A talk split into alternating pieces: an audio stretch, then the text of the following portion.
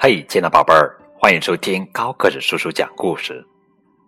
今天给你们讲的绘本故事的名字叫做《打破杯子的鼠小弟》，这是可爱的鼠小弟系列故事第八个故事。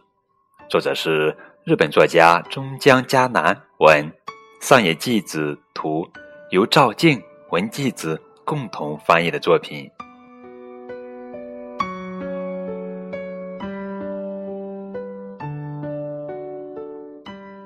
破杯子的鼠小弟，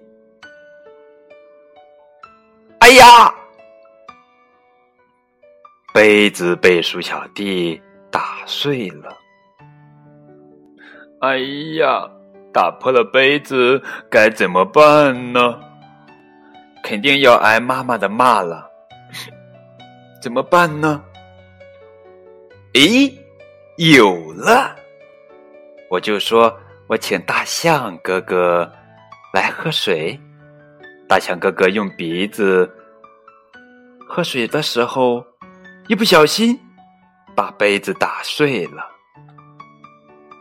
或者，我请长颈鹿哥哥喝水。长颈鹿伸着长长的脖子，哎呀，一不小心把水杯打碎了。或者。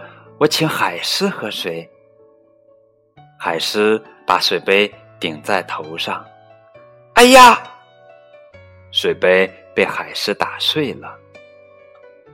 或者我请小鸟来喝水，哎呀，杯子被小鸟打碎了。或者我请鼠小妹来喝水，鼠小妹。喝着喝着，一不小心，哎呀，杯子打碎了。